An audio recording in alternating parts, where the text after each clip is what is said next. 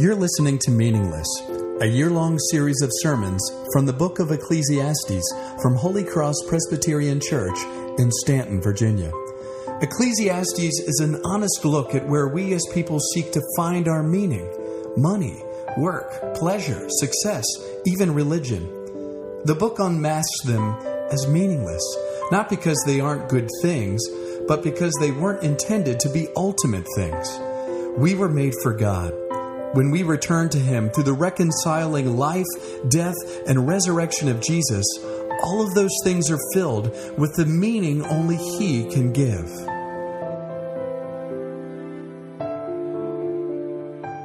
If you have a Bible, I'd invite you to open it to Ecclesiastes chapter 10. Ecclesiastes is in the Old Testament. Uh, about halfway through, you're going to find the Psalms. Uh, just keep going uh, a little bit to the right, and you'll find Proverbs, and then right after that, you're going to you're going to come to Ecclesiastes.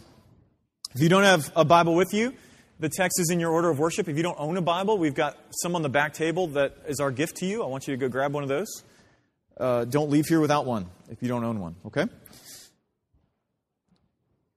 Listen, if you're if you're uh, new with us this morning, we spent basically the whole academic year uh, up to this point, and like it or not, let's be honest, our culture does revolve around the academic calendar. Uh, we've spent this academic year looking at the book of Ecclesiastes, working through the whole of it. We're, we're really coming to the, the end of that. We're in the last four or five sermons. Uh, Easter will kind of break that up in the last four or five sermons of this series. I hope this series has been a blessing to you if you've been here. Uh, what we've found in this book is a person that who calls himself the teacher or the preacher. We found a person who is determined uh, to show us that our attempts at trying to fill our lives and fill our souls with anything other than the God that we were made for, that those attempts are vain, that they're meaningless. This week we take a final look at a, at a consistent theme of this book, expectation. He's, we've talked about it in a bunch of different ways. He's talked about it in a bunch of different ways. Literally, expectation is how we think things should go. But expectations are inevitable, right? I mean, we all have them. That's part of the way that we, we help bring order to our world. They're good things. But as you've probably heard, the problem always comes when we take things that are good and we make them ultimate, right? And when we make them ultimate, that is when they become meaningless they become meaningless. So if you have your place in Ecclesiastes chapter 10, I'd invite you to stand in honor of God's word. Let me remind us as we come to this time, this is God's word, which means it's not uh, some random book that the church decided to pick. Like, let's go with this one. Uh, we are not hearing helpful tidbits from Rick, thankfully. Instead, we're hearing from God's word, and God, as our creator, gives his word as a way to reveal himself and lay claim on us. So let's hear it in that way. Dead flies make the perfumer's ointment give off a stench. So a little folly outweighs wisdom and honor. A wise man's heart inclines him to the right, but a fool's heart to the left. So even when the fool walks on the road, he lacks sense and says to everyone that he is a fool. If the anger of the ruler rises against you, do not leave your place, for calmness will lay great offenses to rest. There is an evil that I have seen under the sun, as it were an error proceeding from the ruler. Folly is set in many high places, and the rich sit in a low place. I have seen slaves on horses and princes walking on the ground like slaves. He who digs a pit will fall into it, and a serpent will bite him who breaks through a wall. He who quarries stones is hurt by them, and he who splits logs is endangered by them. The iron is blunt, and one does not sharpen the edge. He must use more strength, but wisdom helps one to succeed. If the serpent bites before it is charmed, there is no advantage to the charmer. This is God's word, given so that we might flourish. Would you pray with me? Father, as we come before your word, we acknowledge our need. We are people who need our ears opened and our hearts softened to receive your grace and to receive your word. And so we ask that you would do that. Preach your gospel to us, Lord. Let Christ come to the fore. Let the one who speaks fall to the wayside, because, Lord, you alone have the words of eternal life. And so visit us with them now, we ask in Christ's name. Amen. Have a seat.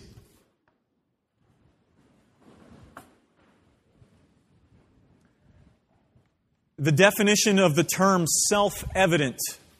Self evident. The definition of that is something that is clearly true, requiring no proof or explanation. Now, we hold many things to be self evident, do we not? Uh, however, many of these things, if not all of them, and I tend to favor them being all of them, are based on things that we believe by faith. Whether you consider yourself a person of faith in this room here or not, self evident truths are faith claims. They're faith claims. And from those commitments, from those faith commitments, we then base expectations. Now, if I'm being honest with you, when I first looked at this passage, as many of you just did uh, for the first time, it seemed to me to, it seemed to me to be a, a loose collection of maxims, like there was nothing holding these things together at all. And as I stared at the text, and I mean that literally, stared at the text uh, on Monday, especially, it was like, what am I going to say about this? Um, as I stared at the text, it seemed that there were a couple of things the teacher was trying to unmask, and both struck against common expectations. So we're going to look at those two things and then look at how the Christian gospel speaks to them, okay? There's an outline in your Bible if that's helpful for you. We're going to look at expecting a good perception. We're going to look at expecting less risk. And then finally, we're going to look at new expectations or expecting more, okay? You ready? All right, let's get started. Uh, this first section deals with the expectation of a good perception. What do I mean by this? Uh, namely, namely, I mean this. Every one of us in this room believes that we can control other people's perceptions of us. That we can somehow um, control the way people see us, or at least the people that we care about. Because let's be honest, there's some people that we don't care about. Some of you are here, you're seeing me for the first time, like, I don't care what that dude thinks of me. I know. But the, the people that you care about, those people you think you can control their expectations. And the teacher here in this text deconstructs this with a couple of different word pictures. Now, the first deals with dead flies and perfume. That is bizarre. Let me just say that front. If, if you've never read the Bible before and you're coming in and you're hearing this and you're like, that's bizarre, don't worry. People who've read it like every day for the last 70 years think that's bizarre too, okay? We're, we're all together in that. Um, but the point is basically this. And again, we, we don't have a lot of context for this because it's, it's culturally removed from us. But his point is this a little fly drops into a vat of perfume and it stinks up the whole thing. And scholars will tell you there's some kind of fermentation thing that goes on and all this stuff. Uh, that, that's not the point. But he, he says, in the same way, a little folly outweighs wisdom and honor. Okay? Now I'm going to keep going and then I'm going to draw the strings together. So let me cover all these, all right? Look at verses 2 and 3 really cover the same idea. Wisdom and folly travel very different roads. They travel very different roads. Um, and in verse 3, the fool, in fact, broadcasts his foolishness without even knowing it. He thinks he's kind of keeping himself uh, hidden, but he's not. People can see him. Okay? That's the way foolishness works. Now, most of us are thinking right now, that's, that's great, Rick, but what does this have to do with me? Right? We think that because none of us think ourselves fools. We may think we, at times, maybe we do some foolish things, right? Some of us grew out of that a long time ago. Others of us, you know, we're still in the midst of it. We do foolish things, but we're not fools. We're pretty good. We're pretty wise. We're not super wise, but we're pretty wise, and we pretty much have it all together. At least that's what we want to present. When we think of a fool, uh, we're thinking of that you know, Yahoo and the jester's outfit kind of trying to make everybody laugh. The guy who's just acting goofy and, you know, all that stuff. He just doesn't get it. But the Bible paints a very different picture. It, it goes a little something like this, right? The fool is the one who rejects the notion of an ultimate personal God. He is one who is governed by his desires, who speaks on topics he knows nothing about, who doesn't seem to learn from his mistakes who can't control his anger, who is arrogant and thinks too much of himself, who hates discipline, and who is easily insulted. Get the point? Offended yet? Should be. Okay?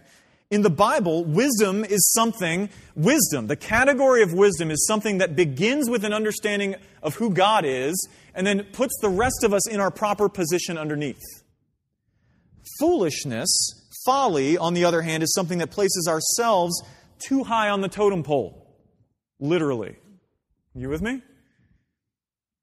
And so I doubt if I doubt anyone in this room, if pressed, would be willing to say that foolishness is not part of who we are. It is.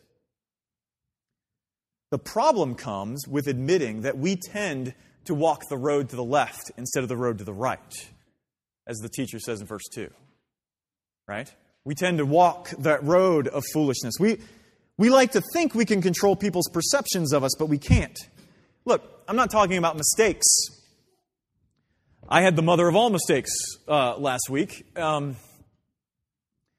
every three months or so, we have a class here called Engage Holy Cross, and I was teaching it last week. I looked down at my outline and realized um, I had uh, written down one of the Bible verses wrong.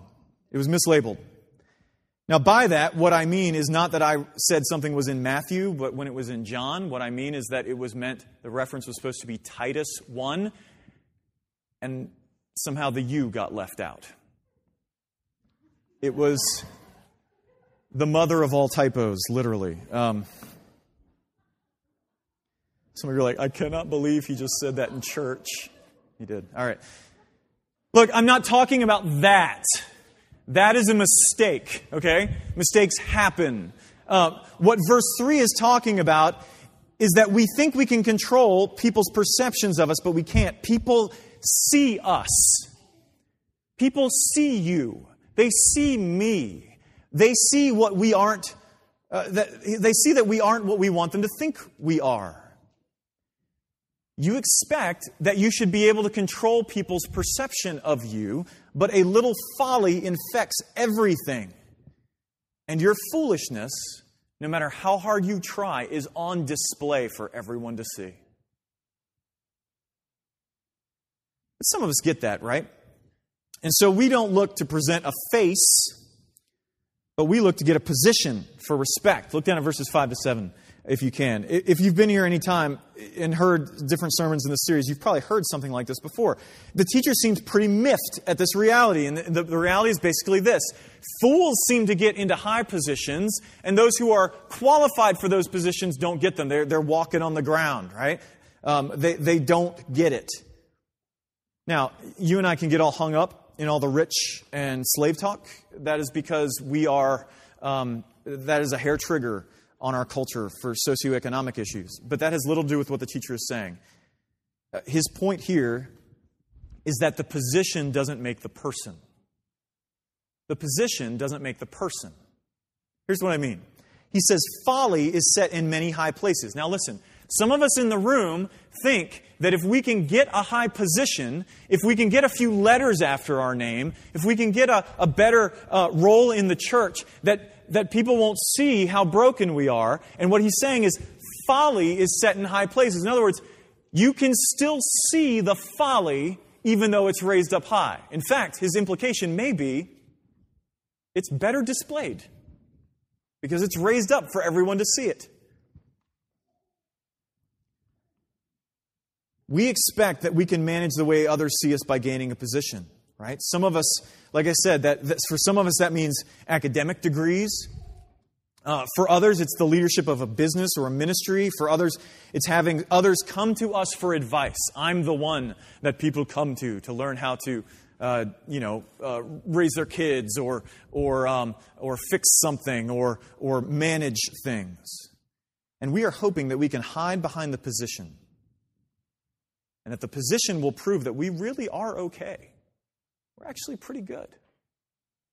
And the teacher is telling us that it can't. All right, what do both of these things end up dealing with? This. You and I both know that we are not okay, that things are not right. But at the same time, we generally go about our day trying desperately to keep others from seeing that. And we expect that we can we expect that our facade is actually believable to everyone else.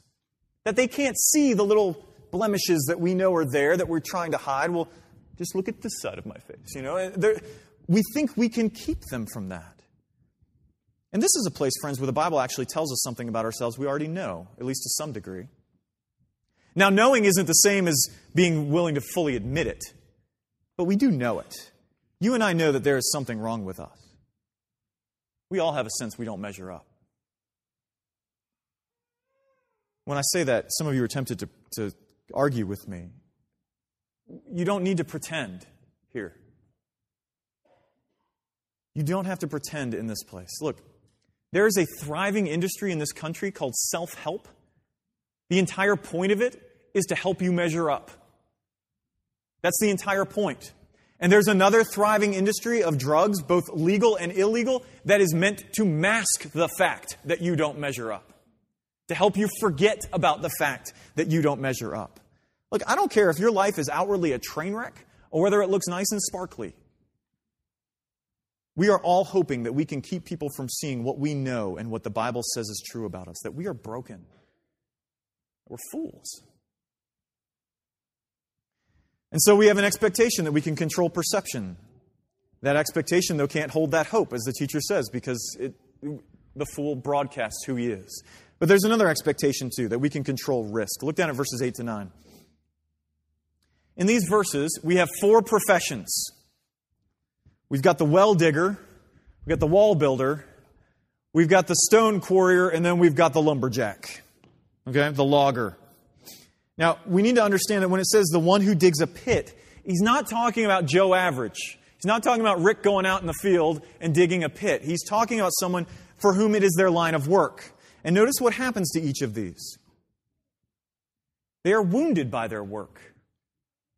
The digger falls in, the wall dude gets snake bit while he's tearing down the wall. The dude in the quarry gets hurt by the stones, and, and the logger gets hurt by the logs. Okay? So what? I want you to think of these guys as experts. Now, look, a year or so ago, maybe it was a little more than that, Peter Driver and I uh, decided it would be a good idea to cut back one of my trees, which is a nice phrase for doing a nasty hack job, okay? There were at least three instances in which I was convinced myself, Peter, or both of us was going to get seriously injured or killed. Now, that is not to say, I mean, you know, don't get me wrong, Peter's insanely good at these things. I am not. My degree is in divinity, not in arbory or whatever you call that, okay? Uh, Peter's insanely good at stuff like that. But when you are trying to use a chainsaw with one hand while holding onto the trunk with another, like this, Someone is going to die. It is amazing that we didn't have an accident.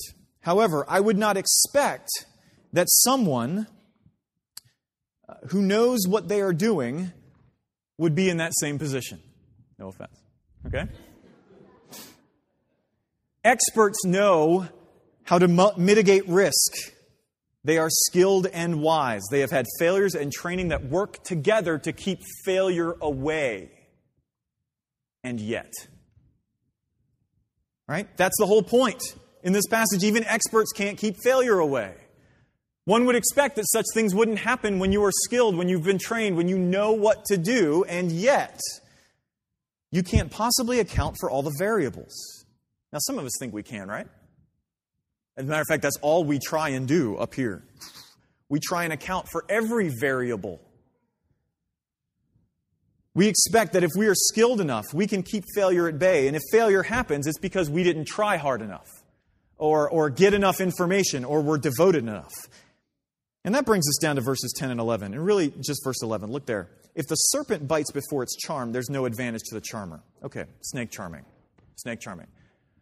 Let me put some of your minds at ease. This is not a church where you're going to find anyone playing with snakes, okay? Which, by the way, one would think that you would question your interpretation of a certain passage of Scripture if, when the guy holding the snakes gets bitten and dies, maybe you were wrong with that passage, okay? Uh, but apparently not. Anyway, uh, let's, let's keep going. That's, if you don't know what I'm talking about, don't worry about it. Snake charming. Okay? Snake charming is the notion that someone can do something, music, magic, or whatever. Someone can do something that will entrance a snake and place them under the power of the charmer, right? You've probably seen the, either the videos or the, or the cartoons of the little dude with the turban, And the snake's coming up out of the basket and he's dancing, right? That's snake charming, okay? Um, in the ancient world, someone who could do this was seen as incredibly skilled and wise. We don't tend to see many of those on the street corners. A better example of this, interestingly enough, uh, would, would be the croc hunter, right? Steve Irwin. If you ever watched the crocodile hunter back when, when um, he, was, he was on TV, what you would see is someone who, A, needed a lot less coffee, um, and, and B, knew exactly how to be around animals. The problem is, is that on September 4th, 2006, while waiting in some shallow water filming some stingrays, one of those stingrays confused him for an attacking uh, shark and stabbed him several hundred times in the chest with its little tail barb in, in a, the span of a, a couple of seconds. And he died. That is the image here. That is the image here. Someone who knows exactly what they're doing. Someone who has all the training, all the skills, and yet, and yet, it is it is the, what, what's being talked about here is the charmer's work being foiled by the fact that the snake bit before it was charmed. He didn't work fast enough. His skill didn't matter at the end of the day. Why? Because you and I cannot get our arms around chaos. We think we can, but we can't. Look, you know this, I know it. We are small.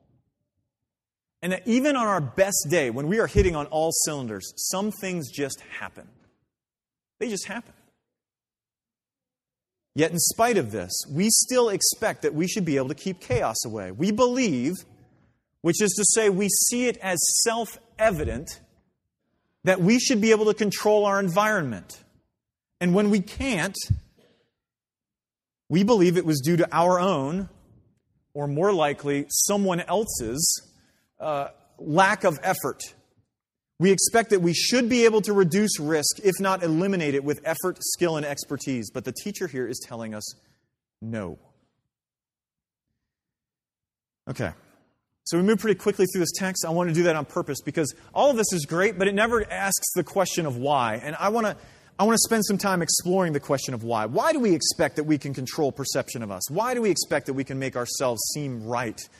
Why do we expect that we can keep chaos at bay? Why do we expect that we can uh, keep ourselves safe? Let's, let's explore the source. The teacher has made it clear that these expectations are meaningless. But if this is true, and we know this to be true, on some level we know it, why do we keep doing it? Well, let's start with the first one. Why do we believe we can or that we must control people's perception of us? Well, the scriptures tell us a story of how things began, right? That speaks to this that they began well, that God created everything, called it good, and that included us. And that He made us for a relationship with Him, but we turned from that relationship because we believed the lie. The lie was namely this that we can be like God, we can be like Him, and that we must be like Him. We must be because He was not out for our own good. And so we betrayed Him. Listen, this, this is the key point for us. We sought our life, our identity, and our meaning apart from Him. We sought to define good and evil on our own because we didn't want to depend on Him. And this is what the Bible calls sin.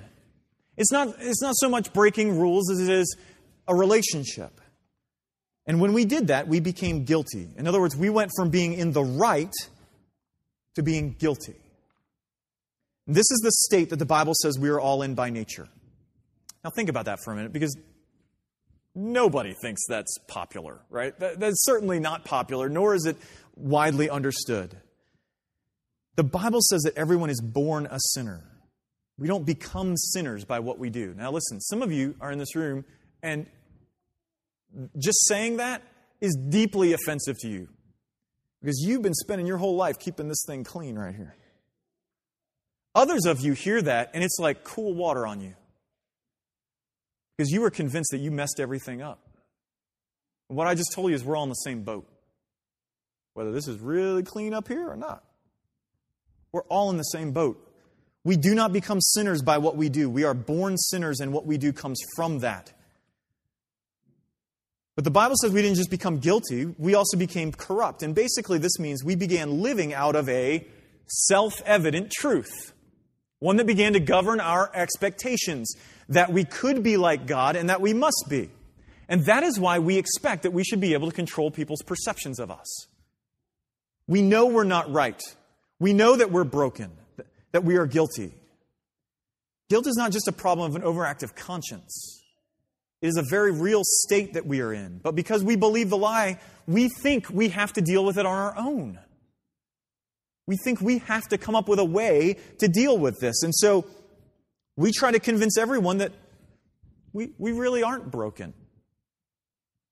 We really aren't that, that bad. We, we try and convince them that, you know, sure, we make mistakes, but those mistakes aren't indicative of who we are. Right? I mean, yeah, yeah, yeah. I, I get angry once in a while, but that's not my that's not my character. It's stress. Friends, stress never creates anything new. It simply reveals what's there. And see, when we get exposed, we play the blame game. It becomes someone else's fault that we failed. And if that doesn't work, we, we play the comparison game. Yeah, yeah, yeah, yeah, I'm messed up. But that dude over there, man, he is really messed up. I mean, I know I'm, I know I'm, uh, yeah, I get it, I get it. I'm not perfect, but that chick, she is jacked. Like, there's something wrong with her. And we expect that should work, right? But it can't. It never solves the problem. Looking at that dude over there never changes you. It never changes you. It can't deal with your guilt before God. And the same is true when it comes to the expectation that we can reduce chaos. Because you see, when we turned from God, when we betrayed Him, the problems weren't simply individual, they were cosmic. They were cosmic. The Bible says that God created everything in creation to line up and to be in relationship with one another. But as soon as we broke out of that, everything came unglued. Everything came unglued. And chaos came to reign. And if that is how the problem came to be, if the problem came to be because we broke relationship with God and everything else came unglued, it would be logical to think that the only way to fix it would be for those relationships to be restored. But instead, we try and do it on our own. And in doing that, not only do we not fix the problem in the first place, we, we actually make it worse.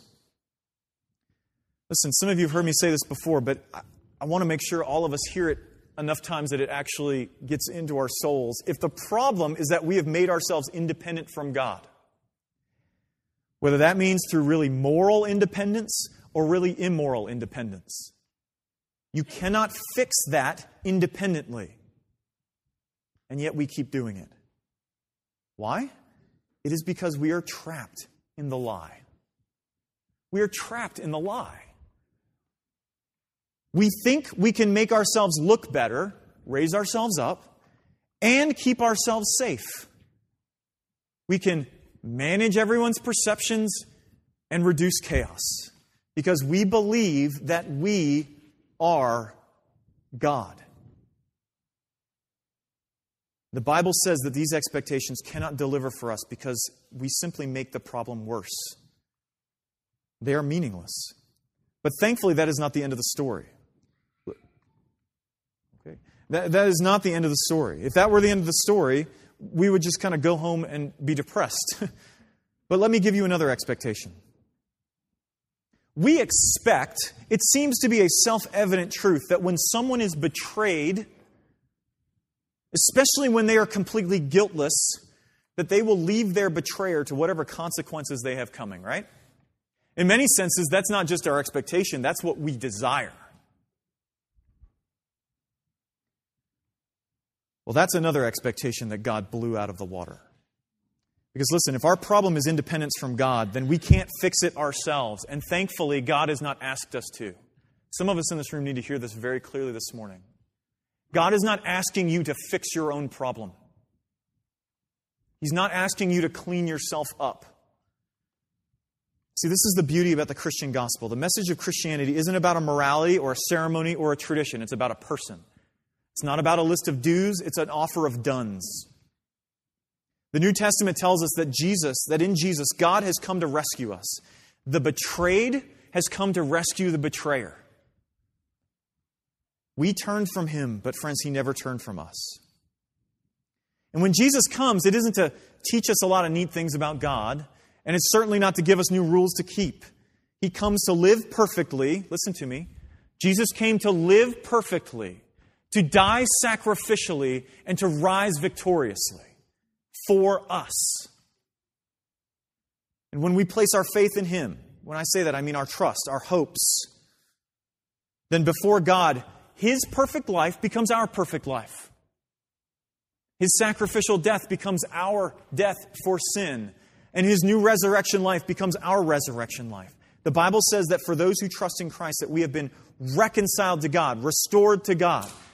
Not those who have cleaned themselves up, those who have trusted in Him.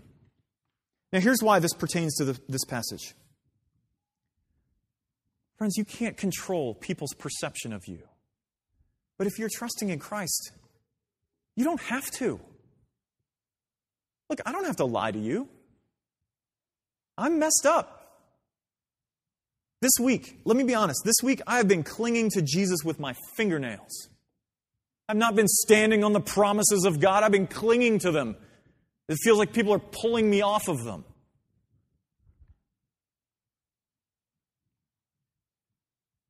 I've been clinging to, to, Jesus and trying to find other places in which to get life from. If that is true of me, and it is probably true of you, eh, but in truth, it is way worse for both of us than we think.